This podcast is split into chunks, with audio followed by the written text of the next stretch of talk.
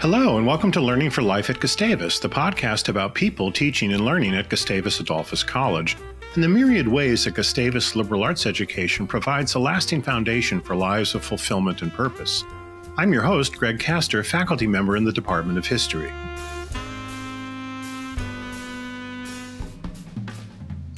Recalling the high school teaching of my guest today, one of his former students fondly remembered that he, quote, taught history by having the class read Shakespeare. He was also the first Russian language teacher. He had this endearing tick of rolling up his tie and letting it unroll as he lectured. The teacher in question is the extraordinary Mr. Stan Moore of Rich East High School in the southern Chicago suburb of Park Forest, Illinois. I graduated from East in 1971, and like so many others over the years, I had the good fortune to have been taught history by Stan. From him, we learned that history and civilization encompass not only politics, but also the arts and ideas. We learned as well that one could trace themes and patterns in the past across a rich mix of print and visual sources, and how those same themes and patterns resonated and shaped the present. And we learned as well to think about and appreciate places and cultures other than our own, as through the magic of a slide projector, we vicariously traveled abroad with Stan, his wife and fellow teacher Jan, and their children across Europe and above all in the Soviet Union. Most important for me, and I suspect for all of us who were Stan's students, he modeled and continues to model the life of the mind, and if I might, and if I may say, learning for life. And especially for those of us who became educators ourselves, he models what it means to teach well with and about humanity, reason, and imagination. All three qualities are hallmarks of his annual semi epic Christmas poem, through which he catches us up on his travels and family news, and also of his poetry in the wonderful volume 40 Odd Verses, which he published in 2020. For all these reasons and more, I've wanted to converse with him for the podcast, and I'm delighted he could join me today. So, Stan, welcome. It's so great to have you on. Uh, thank you very much. I'm uh, I'm very pleased to join the uh, uh Gustavus family briefly. Thank you, thank you. So you're in Chicago, uh, kind of on Lakeshore Drive. I'm here in Minneapolis, and here we are through the wonders of technology talking to one another. It's great. And um, we were before we started recording. You you have a niece who graduated from Gustavus, right? Kim is it Kim uh, Weiberg? That's right. Uh, a niece Kim and a nephew David, who both uh, graduated from Gustavus, as did their daughter, as did their father Jim Weiberg. Wonderful, um, I, I, and they're now all on my list to podcast with at some at some point. Uh, uh, so we haven't seen each other in a few years. Uh, hope to see you again. Uh, we saw each other before COVID, of course, and uh, hope to see you in person again. Yeah. Um, um, but this will this will this will compensate uh, for now. Um, let's talk, as I as I like to do in the podcast, about your your origins, um, where you where you grew up. I know you have a Minneapolis connection, but just tell us a little bit about where you grew up and um, what your parents were doing. Uh, yeah, my I I was born and uh, grew up in Minneapolis. Um, uh, my father was uh, I, I was born during the Depression or at the beginning of it, so uh, dad and mother had to struggle to uh, keep our family going. Uh, my dad uh, went to Beloit College, as did uh, a couple other members of the family. Uh, he eventually became a banker. He in Minneapolis. He he went to World War One as a young lieutenant, assigned to a balloon squadron and that interrupted his Beloit education. But when he came back, he finished and uh, eventually landed in Minneapolis and married my mother, who uh, uh, became a uh, librarian. Uh, I grew up on York Avenue, which is an idyllic uh, street in Minneapolis, Southwest yeah. Minneapolis, under well. palm trees. What was your, what was the number of your house? Do, do, do, you remember the Do you remember the number of your house? Yeah, it was 5317 York Avenue. Okay, been by it. Which was Minnehaha Creek, where yeah. uh, as kids we went skiing and skating. Um, so uh, those were my Minneapolis were my uh, origins. There, I went to high, Southwest High School eventually, and uh, uh, was interested at first in journalism. Thought I'd become a journalist, but uh, eventually discovered that I was too shy to interview a lot of people. So uh, I became a teacher by default, more or less. well, so were you? Did you choose Beloit College because your uh, I can't remember if you said both parents, but your dad had gone there, or, or right. I, I, was uh, undecided uh, about what to do with my life at that point, and so I just sort of followed the tradition and went to Beloit College where my dad had graduated, and his sister, my Aunt Katie. And my grandfather uh, was uh, the minister of the Presbyterian Church on the campus, uh, adjacent to the Beloit campus.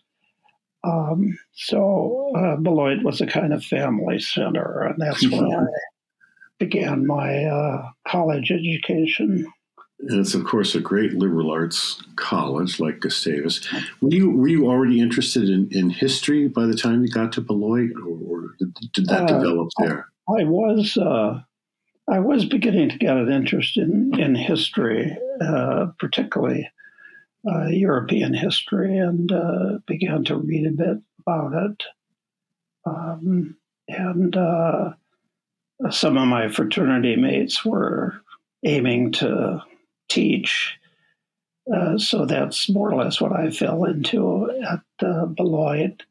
But uh, I enjoyed the, the I enjoyed the history courses as well as courses in French and European literature, especially.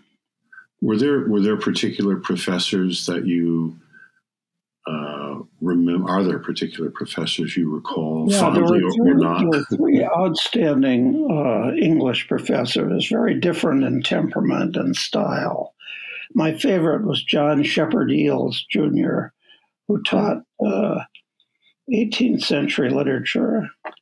Uh, he taught a course in Milton that I took, and uh, in my senior year, I had him for advanced courses in writing.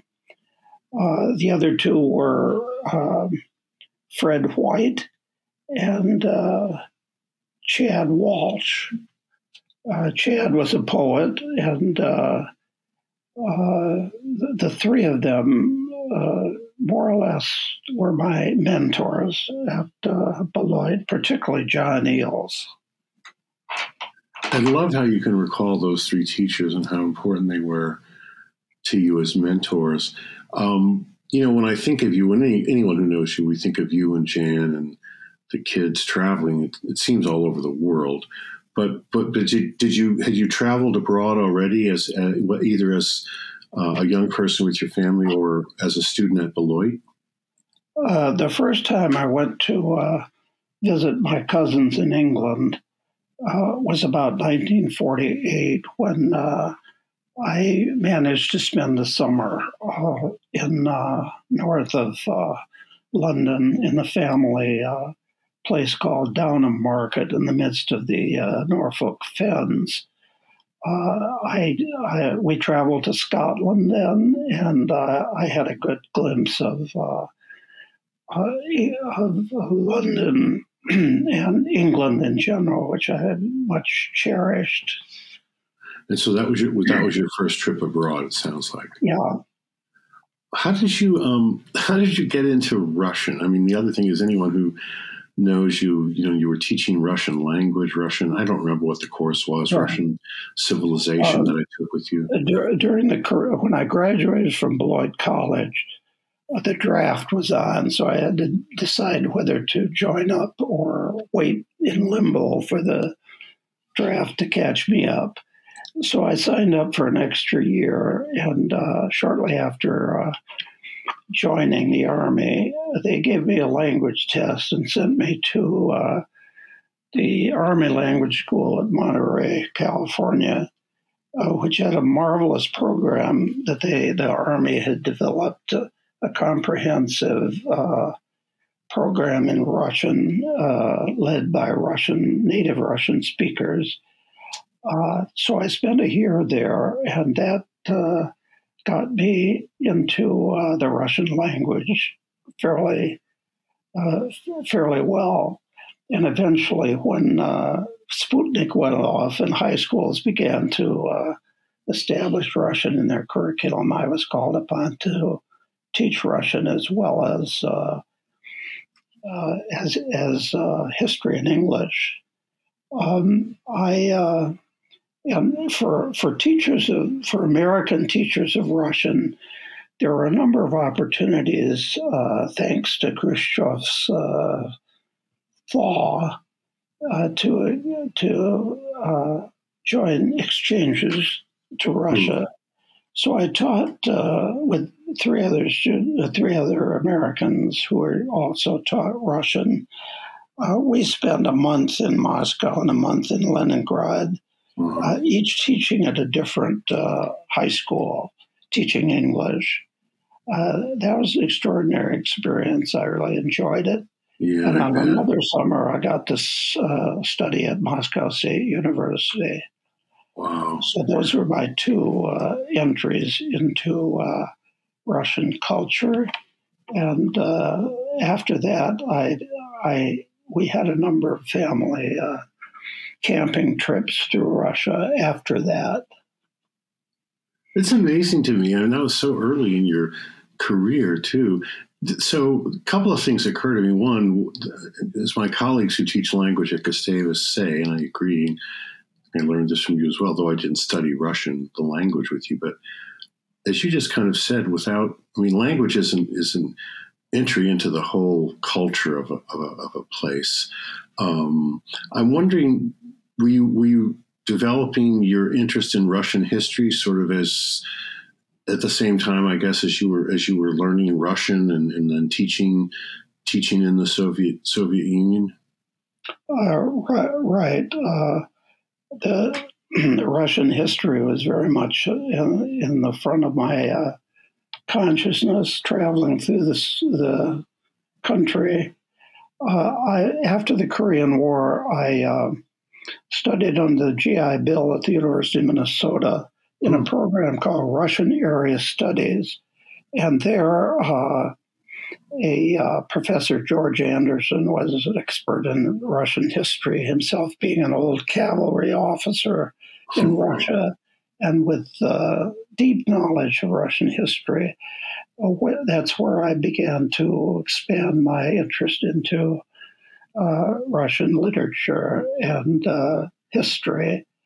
Uh, later, I had a leave of absence from high school teaching to Yale University, where I was a John Hay Fellow for a year.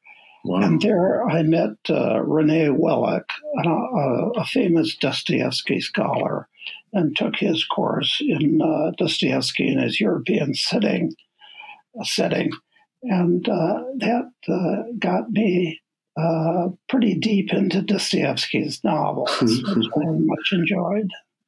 Yeah, you you, you taught you taught. Uh, I know we read Dostoevsky um, you taught you taught so well. Um, d- dark sometimes. Wow, I was just thinking back to reading some of Dostoevsky. Good lord. The um, so those are great experiences during during the Korean War. So you were were you? I'm assuming you were doing translation. Is that the idea? Uh, the uh, we we were sent in various directions. Uh, those of us who graduated from the Army Language School I had the good fortune of going to Bavaria instead of to oh, Japan or Korea. And Very so I, I, sat for almost a year listening to Russian uh, pilots talk to ground control. but I didn't get much by way of uh, uh, by way of communications except for "Как вы слышите меня?" How do you read me? said the pilot to ground control. And uh, uh, so that was kind of the extent of my contribution to the army. okay, uh, but I guess a good way to keep up your Russian and continue to practice. Right. Um, too bad. Too bad you couldn't speak with them. How do you read me? Just fine, thank you. So when did you when did you come to Rich East? Was it like in the late 1950s? Was that was that and was that your first high school teaching gig? Uh, my first uh, high school jo- teaching job was in a little town in Minnesota called Spring Valley. Oh, sure. Uh, after a year there, uh, it was easier to get a job once you'd uh, managed a first year of teaching. So uh, Dr. Andre, who is the superintendent of Rich East, uh, was in um, Rochester briefly with his wife.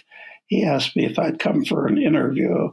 So the next year, I joined the faculty at the Rich Township High School, uh, a very different place from Spring Valley, where it was uh, the town was pretty much brand new post war, right. and uh, the uh, the high school is an exciting place to teach because they were recruiting young teachers in all fields. And uh, I first taught uh, a uh, course called uh, Unified Studies, which combined English and history. And the administration uh, encouraged us to reform the class, make it more substantial. And uh, so it, it, became a, uh, a humanities uh, combination of literature and history, which I much enjoyed teaching as a, uh, as a freshman uh, class. this was 19, 1957 when I first joined the faculty at East. Okay, 10 years before I is that right? Yeah, ten, I I came in 1967. Uh-huh. That's when I started. Um, yeah, in Park Forest, as you know, you and you and Jan, your wife Jan, were part of the uh, history historical society there. I, it really was, as you said, it was kind of it was a post-war community, kind of one of these planned, not quite a Levittown, but you know, planned community with parks, and I remember all the, all the with all the street names named yeah. after Native, Native, Americans who were no longer around except on street signs, you know, Sauk and this and that. Um, but yeah, Rich East was. I, I, feel so fortunate to have gone there. There some amazing teachers, you and so many, so many others. Um, yeah, it must have been exciting. It sounds like you were given a chance to to experiment and, and to figure out how to teach the humanities uh, in, in, some exciting ways where you, you were certainly good at that. I mean, one of the things I loved about your teaching, um, and I try, not as successfully in my own teaching, is the combination of history and literature um, that you were you were always doing. Were there um, was it was it when you were at Rich East that you met Jan, or was that before you came to Rich East? Uh, right. Jan came to Rich East the year after I did to teach mathematics. Okay. And uh, in 1960, we got married and uh, lived happily ever after until she passed away a few years ago. Yeah, uh, wonderful, wonderful. We, uh, we're fortunate to have uh, two wonderful kids who accompanied us even in their youth to on camping trips, especially in Europe, but also in in Russia and uh, Eastern East, Eastern Europe. Doug, Doug, and um, Barb, who are now grown and doing their uh, own things. Uh, uh yeah, so, it was a very, very happy, fortunate arrangement so that we could take the summers off to uh, take our kids camping. And uh, one, one year I had a I had a leave of absence. We went to uh, Montpellier in southern France, where the kids uh, at two and six uh, began their uh, study of French uh, because they were the only, they, they were only uh, they were the only non-French speaking kids in the, their schools, school and preschool. So Paul Jad and I studied French at the, uh, at the university, this was a year 1968, which was explosive wow. from the uh, point of view of uh, college students in France who began their rebellion in the spring of that year. Right. And we got to Montpellier after camping our way through uh, Eastern Europe and Russia, uh, we discovered that the, the uh, uh, university, except for our program, was closed because of the student rebellion. We just managed to escape. Uh, we, we were in Prague when uh, actually we were in um, uh, we were in Russia in the Crimea uh, camping when uh, we heard the news from neighbor radios that the Warsaw Pact uh, had invaded Czechoslovakia. This was 19, 1968. And uh, so we, uh, uh, we more or less made our way to France out of uh, a an Eastern Europe that was experiencing a reaction after their attempted rebellion against uh, Soviet occupation. Right, the, the, the Prague Spring, which was which was smashed by the yeah. by the Soviets. Wow. So um, that's that's all incredible. I, te- I now teach a course, Stan, on, on, just on 1968, mostly focused on the U.S., um, but a little bit on what was happening yeah abroad since it since it was so important in Paris, the students, the strike. Um, you know, one of the things I want I'm glad you mentioned camping. You mentioned it several times. I always wonder.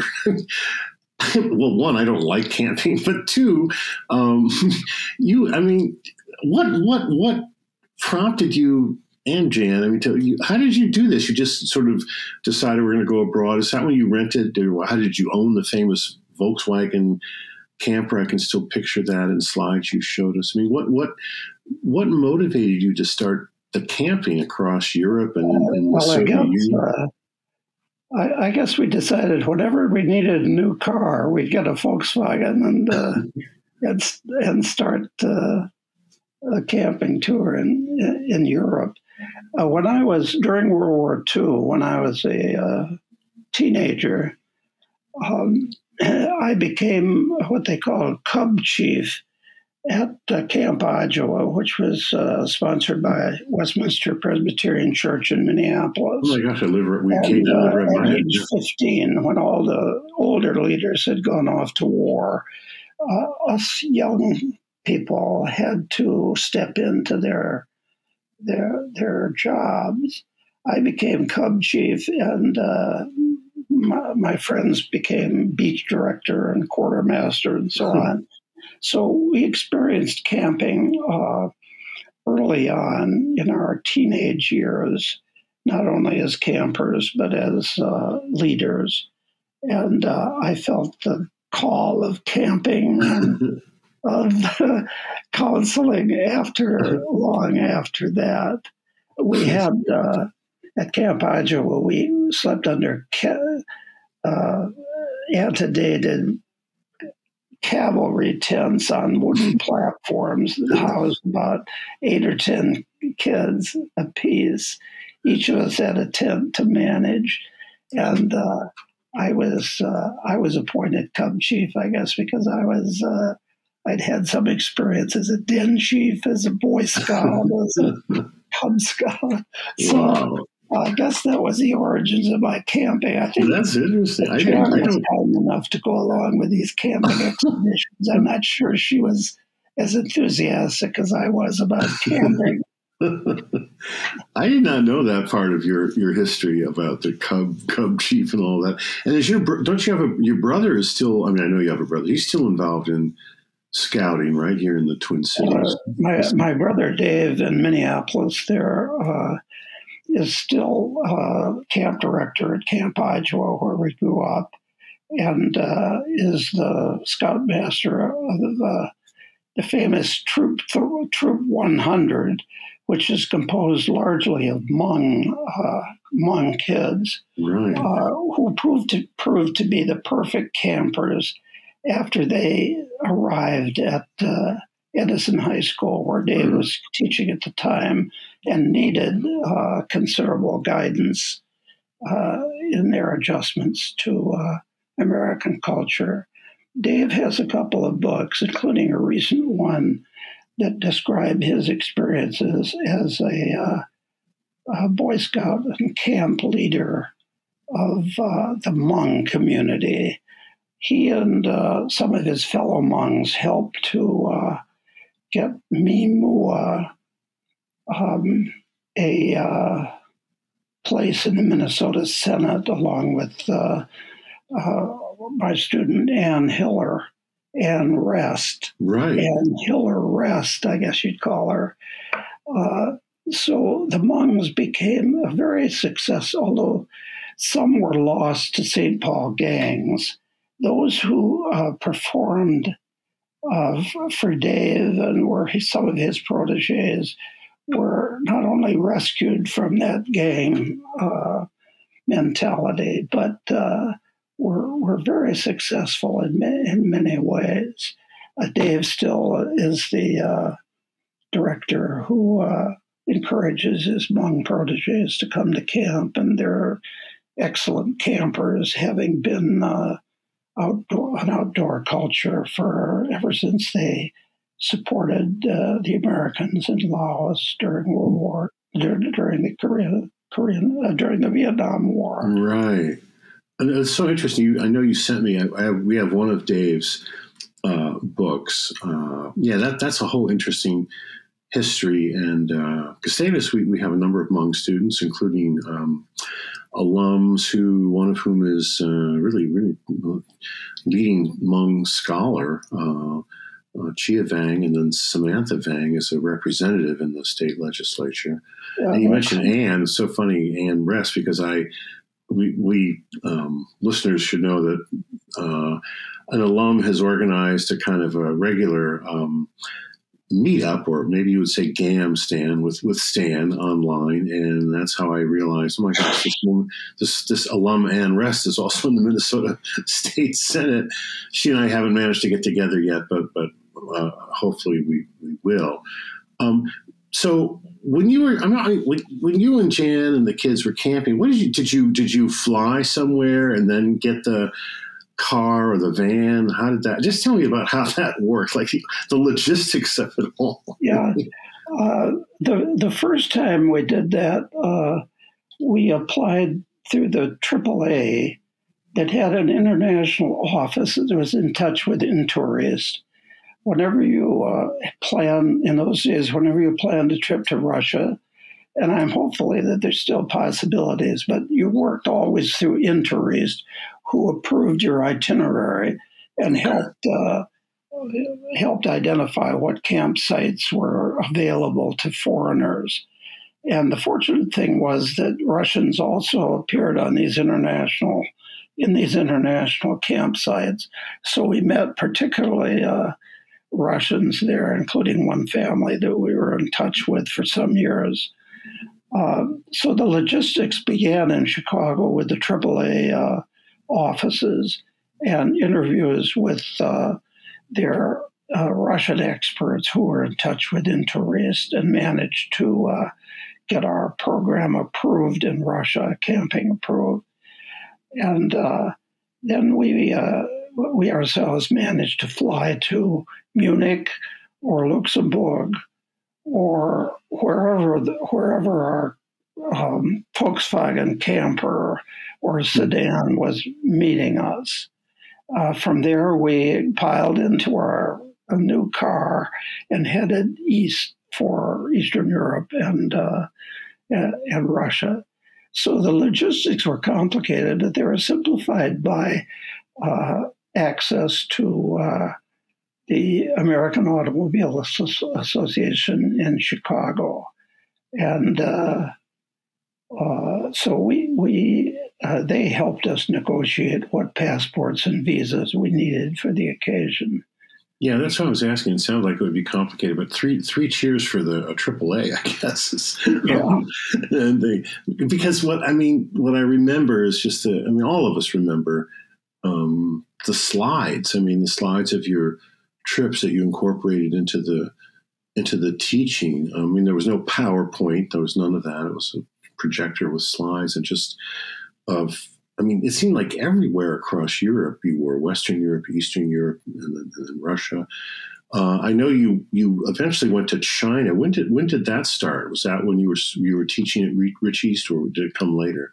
Uh, as soon as I retired from, we retired from uh, teaching at Rich East. Uh, we had two years uh, teaching in China, which we pretty much managed on our own uh, by uh, through the help of the, of the, Chinese consulate in Chicago, which then was recruiting uh, teachers of English to sort of supplant the Russian teachers that, that had earlier been uh, hmm.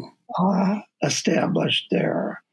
Uh, the reforms of Deng Xiaoping helped helped to loosen up things with China and provided opportunities for exchange teachers like ourselves. We uh, were given a list of universities that might be uh, interested in having foreign teachers come, and we applied to several, but chose um, Southwest China Teachers University near Chongqing, who welcomed not only me but uh, Jan that was an exciting year, 1988 89, because it ended in Tiananmen Square. Yeah, wow. And uh, our, our students were sympathetic with the rebels in uh, Beijing. And uh, we, uh, we watched on our television, surrounded by our Chinese students in our apartment, of events uh, on Tiananmen Square. My daughter, uh, who graduated from MIT, uh, was scheduled for for uh, at least one lecture at Tsinghua University in uh, Beijing to uh, uh, inform her colleague, Chinese colleagues about what uh, advanced, what artificial intelligence meant in her pharmaceutical company that she was working for at the time. They uh, Barb and her friend Sherry and a colleague from Berkeley all landed in Beijing right in the midst of this uh, rebellion. And their friends from Tsinghua University bicycled with them onto the square during the hunger strike. And uh, shortly before the crackdown came, when Deng, Deng Xiaoping ordered uh, tanks into the square to end the rebellion. We we came out a little bit earlier than we'd expected, but uh, and, and spent a year at home until one of our students in uh, wrote us and uh, asked us to come for a second year. She managed to get us uh, not only Jan and me, but our son Doug uh, the three of us went to China for a second year, and uh, we're, we're headquartered in Kunming, the capital of Yunnan province in the su- southern part of China. A very interesting place we found because we had uh, uh, minority students who were, we, we met them uh, during uh, uh, holidays in the southern part of Yunnan. Some were Buddhist, some were Muslim, uh, and uh, so it was a very interesting second year in China teaching uh, teaching English there, and we had the good luck of having uh, Doug along as well. That's all great, and the I mean it's amazing about Barb and Tiananmen Square. We, when you came when you came back for the second year, was it did you notice a, real difference in the atmosphere or, or among the students uh, because Tiananmen had happened? We managed to uh, go back to our original university and and uh, talk to students who had survived the uh, reaction to Tiananmen Square. Uh, many were disappointed with their assignments as teachers of English, but uh, the atmosphere had improved somewhat by then. Deng Xiaoping was still in power, but he was encouraging a more uh, pro Western attitude. And this was reflected in the few people that we uh, got in touch with again in uh, 1991. Uh, we, we had some excitement uh, coming out of China in 1991 because that was the year that Russia was uh, uh, falling apart. Right. And we had to wait until Gor- Gorbachev's arrest was over for the frontiers to open again. I, we had to go to Beijing and uh, uh organize our uh, trip home through the Trans Siberian Railway oh and uh, Eastern Europe. and when we arrived in Moscow, we saw the results of uh, the attempted coup, the reactionary coup there, which Yeltsin and Gorbachev managed to uh, out, uh, outplay. Uh, but uh, we, we, ended up on Lubyanka Square, where um, uh, that's the statue of Dzerzhinsky, the infamous NKVD uh, leader. The statue had just been toppled. Hmm. And so uh, it was an exciting time to be in uh, uh, in Moscow. We were accused later of being uh, fomenting re- rebellion everywhere we went. It seemed like. I mean, I I've always I've always been amazed. Not just me, all of your anyone knows you the way the ways in which your travels have intersected with these you know historic events, moments, usually moments of incredible crisis, at least for the authorities. Um, when you say you were accused, what happened? Were you actually arrested? Um, I, I uh, we were never uh, arrested as uh, as political uh, spies. The the Russians considered the uh, language school in Monterey as a spy school, Mm. Uh, we knew that because when we arrived there, when I arrived there in 1951 uh, to study Russian, there was a uh, the the news the, the, the, the, local newspaper had an article on the front page that uh, there was a copy of Pravda's front page that featured uh, the Army Language School as a spy school. So it was then that I knew that as a spy. perhaps you're, and I had to uh, suppress that information whenever I, uh, whenever we traveled to Russia. Uh, perhaps you're, referring to the one time I got arrested in uh, Leningrad, oh, yes. St. Petersburg, when uh, I was I was uh, taking pictures of what apparently some citizen thought was would be used for anti Soviet propaganda. It was raining slightly, and I had a camera under my trench coat, which I uh, came out, which came out occasionally for pictures. and at one point, uh, I was arrested by a vigilante, a citizen with a red armband, and he insisted I go to a, to a police station I, I thought of running away and joining crowds during our trek to the police station. I thought this was probably not a good idea. Uh, when we got to the police station, I thought, I wonder if this is the station where uh, Raskolnikov was interviewed by Porfiry Petrovich, his famous investigator. But anyway, I played like the dumb tourist, but I could hear uh, the Russian exchange between this vigilante and the police. They said, um, and I can still remember it in Russian.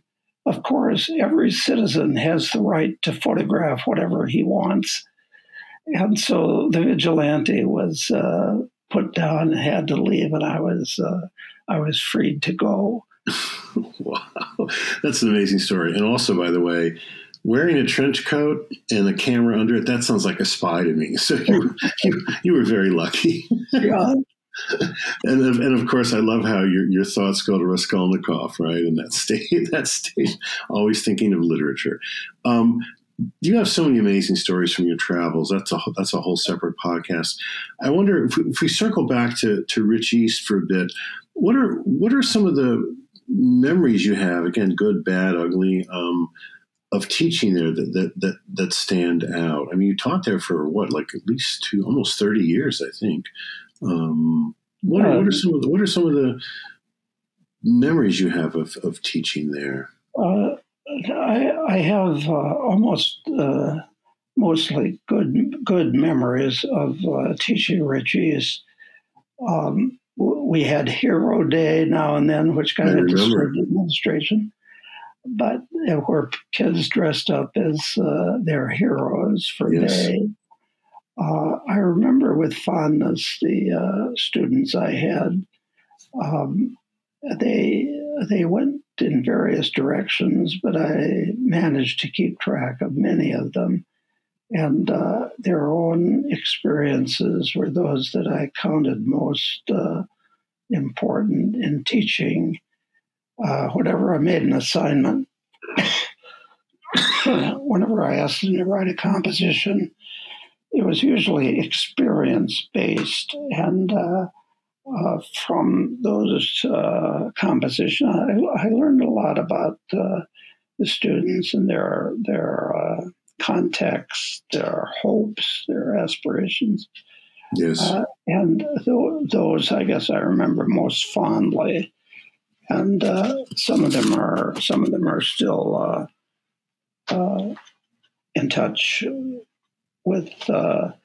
Uh, thanks thanks to Zoom, we've had a few meetings, and uh, right. we I, I much enjoy hearing about them fifty years later.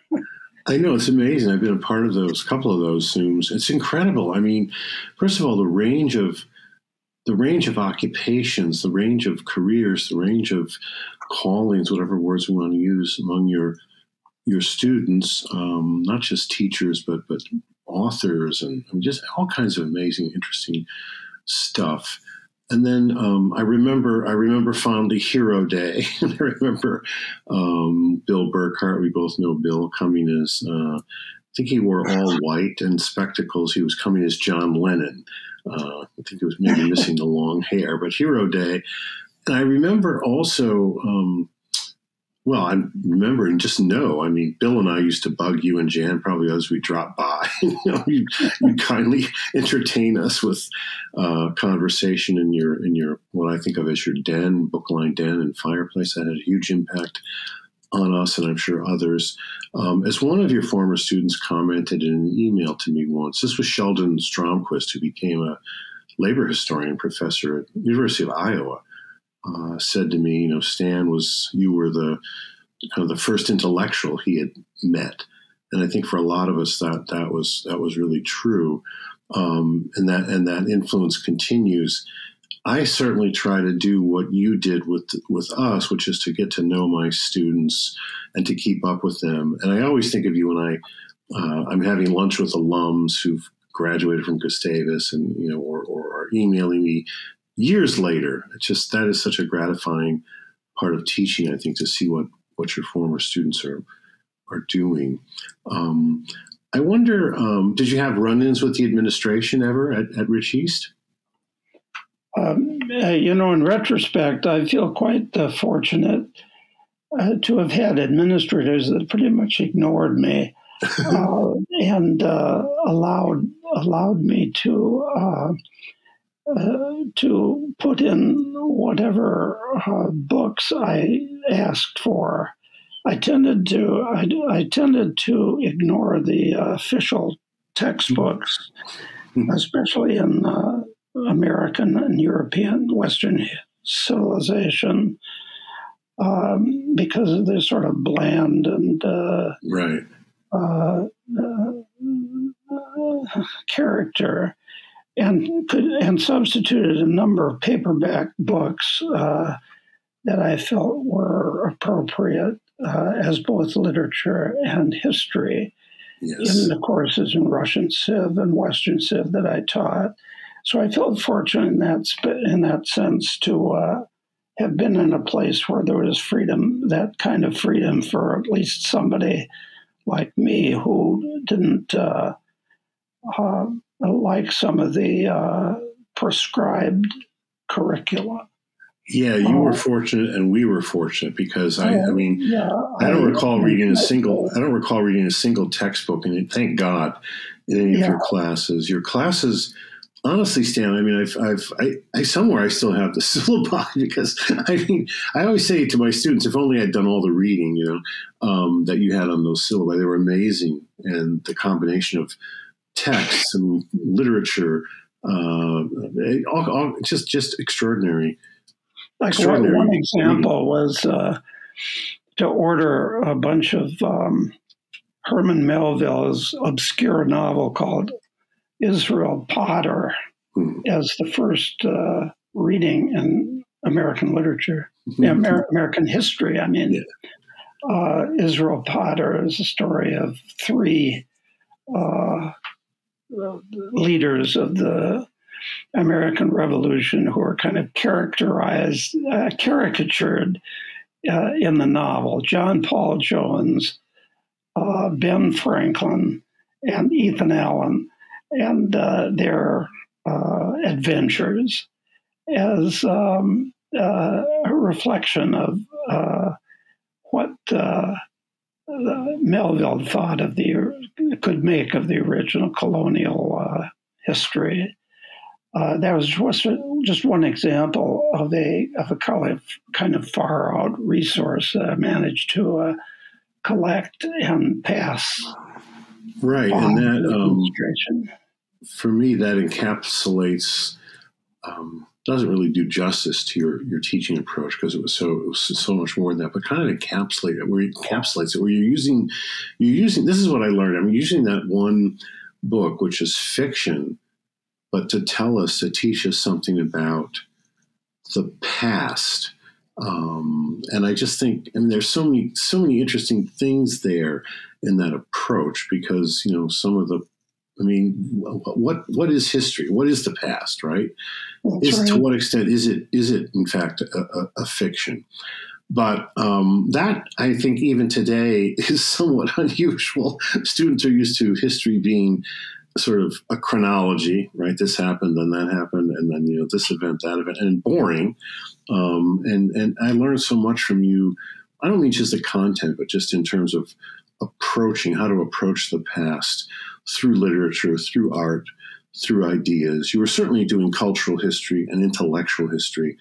Um, I don't know whether those were terms that were even used at the. I suppose they were, but that's what you were doing, and that has certainly certainly stayed with me to to this day.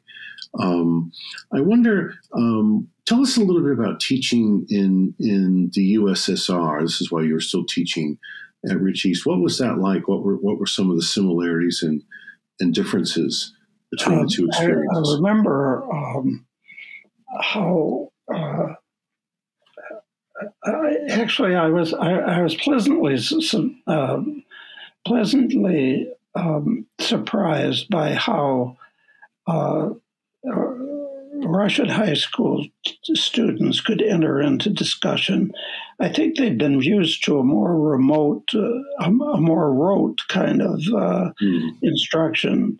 But uh, one, once they were um, once they were somehow informalized and realized that their experiences and uh, their ideas counted for something, they were willing to participate in discussion of texts that were not all that uh, inspiring, but mm-hmm. could uh, invoke uh, ideas and uh, experiences that they had had. Uh, the the Russian uh, system was quite formalized, of course, and concentrated, uh, uh centralized on centralized uh, dogma. But in fact, it was impressive how many uh, how many classes a Russian high school student took at once, as much as 12 or 13 uh, subjects, ranging from math to uh, uh, history to uh, literature, and so uh, it was that that was a uh, surprisingly positive uh, uh, feeling I took away from the Russian educational system. It was beginning to loosen up, especially under um, Khrushchev's attempt at thawing out the uh, more dogmatic aspects of uh, Russian education. Right under under Stalin, and were you so? Were you teaching English uh, and using English language texts, or how did that work? What were you uh, teaching? I, I, was teaching um, from English language texts that were provided by uh, uh, by by the Russian by the Russian authorities. So I had to use the the, the Russian texts, which emphasized, of course, sort of socialist realism and uh, Jack London. And uh, Jack London was probably the favorite among the uh, among the students there. They knew about Martin Eden and uh, um, Jack London's uh, work, also Hemingway. There were, there were fragments of these uh, American authors I could uh, use from their own textbooks. In China, on the other hand, I managed to uh, send quite a few paperback books in, in considerable number through the mail. And uh, in China, I managed to use actual, actually Western American uh, sources. And because uh, George Soros had provided, well, that was in Central Asia where we had a later experience. George Soros had provided money for Xerox uh, kiosks in in the town, and that was a great great boon to uh, English teachers who could uh, uh, who, could make copies from books of uh, the fragments you wanted them to to read before the discussion occurred.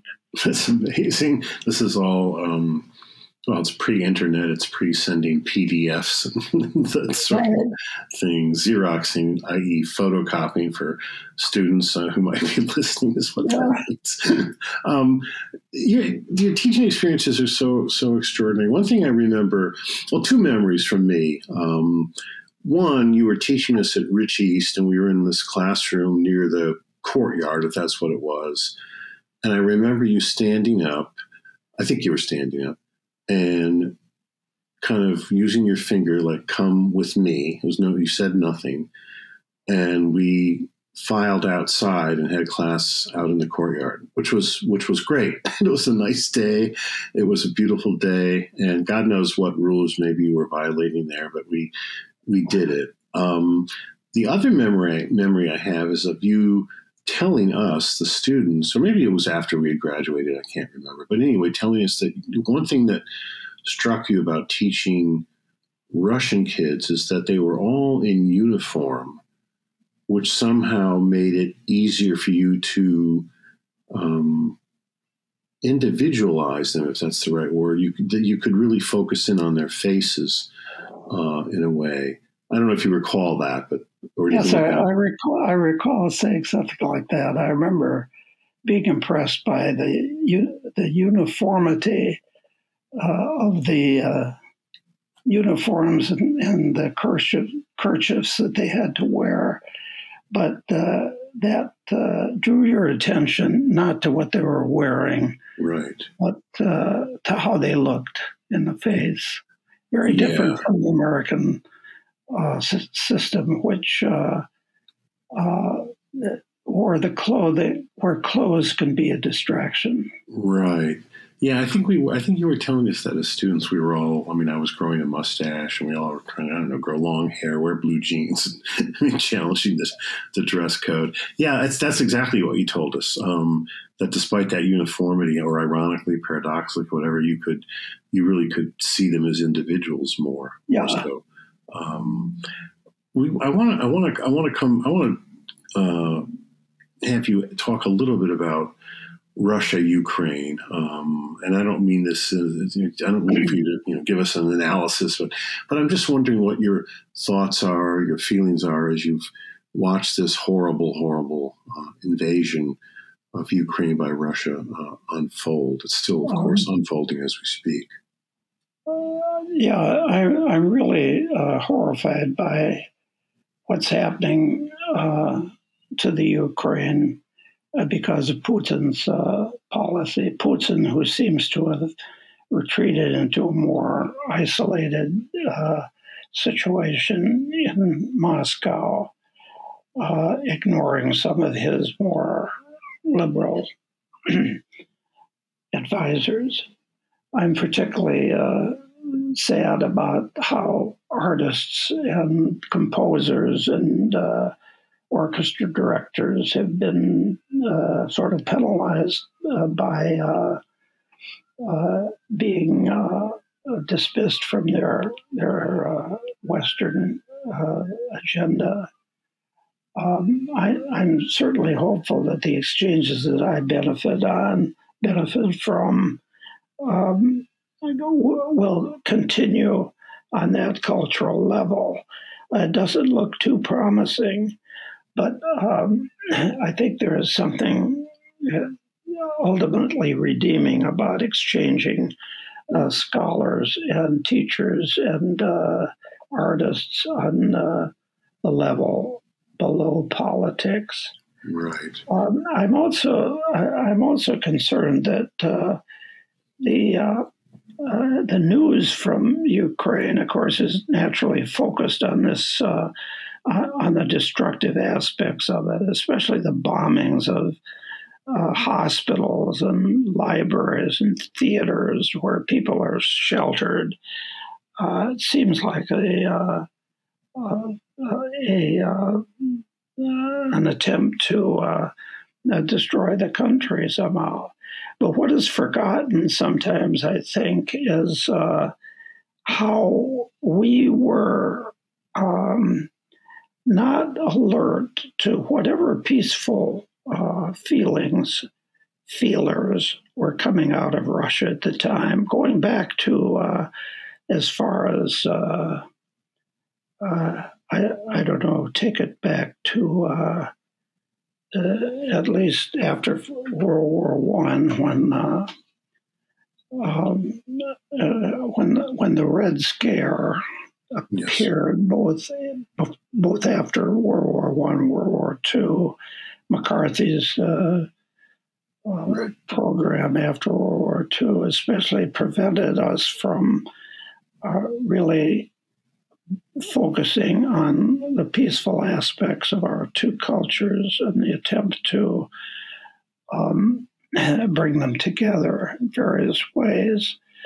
Uh, the advisors, the, the advice that President Eisenhower got came uh, largely from the Dulles brothers, who were who somehow interpreted every peace peaceful feeler as phony. Mm-hmm. And uh, I remember when uh, Khrushchev came to observe a, a farm in Iowa. Yes, and when Deng Xiaoping came to Texas and put on a 10 gallon hat. Surely these were signals that uh, we should be we should focus more on what uh, uh, we what we had in common and how trade and uh, could be uh, uh, a, uh, a, a benefit to both cultures. Yes. the fact that we ignored Putin's constant claim that pushing NATO to the borders of Russia was uh, something that uh, Russia feared, and that uh, naturally trying to create a kind of Russian Monroe Doctrine uh, had right. its. Uh, um, we sort of ignored some of the consequences that uh, are pushing for NATO's expansion into the Russian field was not a uh, was possibly not a good idea. Uh, right. There was always a minority in the State Department, I understand, and our professor John um, Mearsheimer, who's talked to our group here occasionally, has the view that America has to assume some responsibility in not paying attention to uh, what uh, NATO's expansion might mean to a Soviet leadership. Right. Yeah, to Russian leadership. I agree. I agree with that. I think there hasn't been enough attention paid to that, at least in the mainstream uh, media. I, I, completely agree with that. Um, and you wonder. I mean, you wonder. They needed you, Stan. I know. They needed people with some more expertise. I don't, I don't really know how that that was missed. Um, at the same time, Putin what do you think? Uh, Putin seems to be motivated by by this notion of of a, of a, of a greater Russia and almost a kind of an ethnic cleansing. Is that is that something that comes out of Russia's past? It, it seems like uh, it seems like Putin's uh, experience in the KGB is not a uh, a, a, good source for uh, for uh, turning him in a better direction. I, uh, I, I, think that maybe it's not so much uh, uh, Russian history, although he has a sense of uh, grievance over um, yes. our uh, attempt to isolate Russia and to uh, uh, uh, an example is where we more or less back the coup that uh, in 2014 you know, substituted a pro-Western to a pro for a pro-Russian uh, leader of the Ukraine was not possibly the best idea, and uh, he, I think, rather naturally is uh, he was uh, uh, he he was outraged, might say, at the loss of the whole uh, Soviet perimeter in 1991 when yes. uh, 14 of those republics declared their independence. Be like California and Texas and the border states uh, declaring independence and joining some sort of Eastern consortium. I mean, this from his perspective, even though nothing justifies the kind of uh, murder that's uh, occurring in Ukraine today. Yeah, that's an interesting point. I mean, how much of it is a sense of history Putin has, and how much of it is his KGB background, and then that the, the, the breakup of the of the former Soviet Union. Um, we shall see. It's certainly it's certainly an awful, awful uh, yeah. tragedy. I hate I hate to see the, the the not only the loss of life on, on both sides, but but the destruction. To come back to what you were saying, the destruction of the arts I mean, the way the arts are being affected, and then if if if we enter into a kind of second Cold War, you were talking about McCarthyism and uh, the, even the Red Scare after World War One. I. I mean, then as you suggest, what happens to those cultural exchanges between yeah. Russia and the United States? That um, you're right about that. I mean, the, the exchanges; those are so important. Where you're you're encountering encountering people, as you said, below the level of politics. I don't know when this was. I was in either either an undergraduate or graduate school, but being able to meet with um, Russian, I guess then they were still Soviet scientists, and connecting with them in ways that you know I just realized these are these are human beings. These are fellow human beings. They're not the enemy. You know, um, that's so so important. Um, I, I, I want to conclude here with, if, if you're willing, with, with a poem that you wrote. It's in the 40 odd verses, and it's uh, uh, the poem reflects so much about you, I think, including your love of, of Russia. Uh, and it's called Farewell to Leningrad. Would you mind reading that for us? sure. Uh, even, even the dedication that you have there. Yeah uh, as you say, it's farewell to Leningrad for the students of school number 238 in Leningrad. I remembered the classroom talk, the swell of voices about cities and art, and even death, the farewell of Pompus Polonius to his son, and Hemingway's to arms, and Sonnet 66. To master my passion, I searched the city for a way to say goodbye and saw the granite banks and iron railings stay the yearning rivers. Saw how the fronts of palaces marshaled by degrees, the flood of flags, the clipped and crooked trees that passed them by, how the rostral columns and fortress arc gave stem and root to the flower of flame that fluttered in the dark above the swollen Neva. How Peter mastered his horse in a white gale, but my farewell fluttered in the dark alone, a flame unkept, a flood without the discipline of stone. Thank you. It's one of my favorite poems in this this wonderful collection, uh, and listeners should should buy it. 40 odd verses by D. Stanley Moore. Some of the poems are funny. There's the one about a squirrel peeing on a ball but um, that's one of my favorites. Thank you for reading. The um, when did when did you start writing poetry? Was that when you were when you were younger, even, or is this a more recent development? Uh, when I when I was uh, 11 years old, I remember the girl across the street and I started a, a neighborhood newspaper called the York Avenue Flash. and occasionally, to publicize it, we'd write little ditties, little poems that uh, encouraged um, uh, people to buy the thing. The, those may be my first attempts at poetry. And you're still going, uh, still writing, and you're still. Uh, it sounds like there's a poetry group at your where you live there in Chicago, and, and you have all these people coming in from the University of Chicago, right, or living there, maybe retirees, and just sounds like the intellectual life where you live is is quite vibrant, um, which would which is exciting. It's just exciting to read about. Um, it's a very uh, yeah, it's a very diverse and interesting place to be a senior resident.